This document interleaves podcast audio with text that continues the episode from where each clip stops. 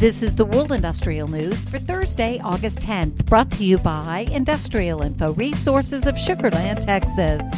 Industrial Info is pleased to be presenting a complimentary webinar on the outlook for the global liquefied natural gas sector on Wednesday, August 16th at 10 a.m. Central Time. The webinar will be repeated for audiences in Europe and the Asia Pacific region. Join our industry experts as they discuss the market trends driving the LNG sector both now and in the future.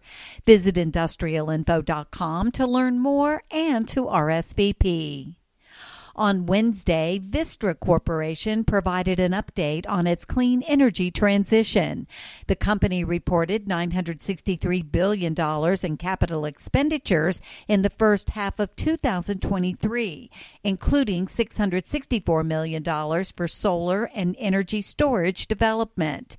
In addition, Vistra expects its acquisition of Energy Harbor, which operates the second largest non regulated nuclear fleet in the U.S., will close in the fourth quarter. The feedstock necessary to keep power running even during periods of extreme heat are starting to turn green for a U.S. economy, which is expecting to see a significant decline in coal fire capacity, but net zero remains elusive.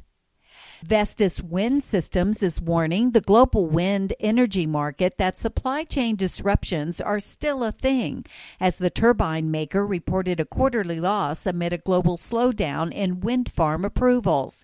Tighter supplies of critical components and rising interest rates are forcing developers to cancel projects, which Vestas executives say will continue at least until supply chain problems are smoothed out.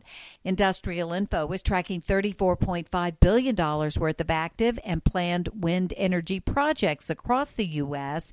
that are using or considering using Vestas wind turbines.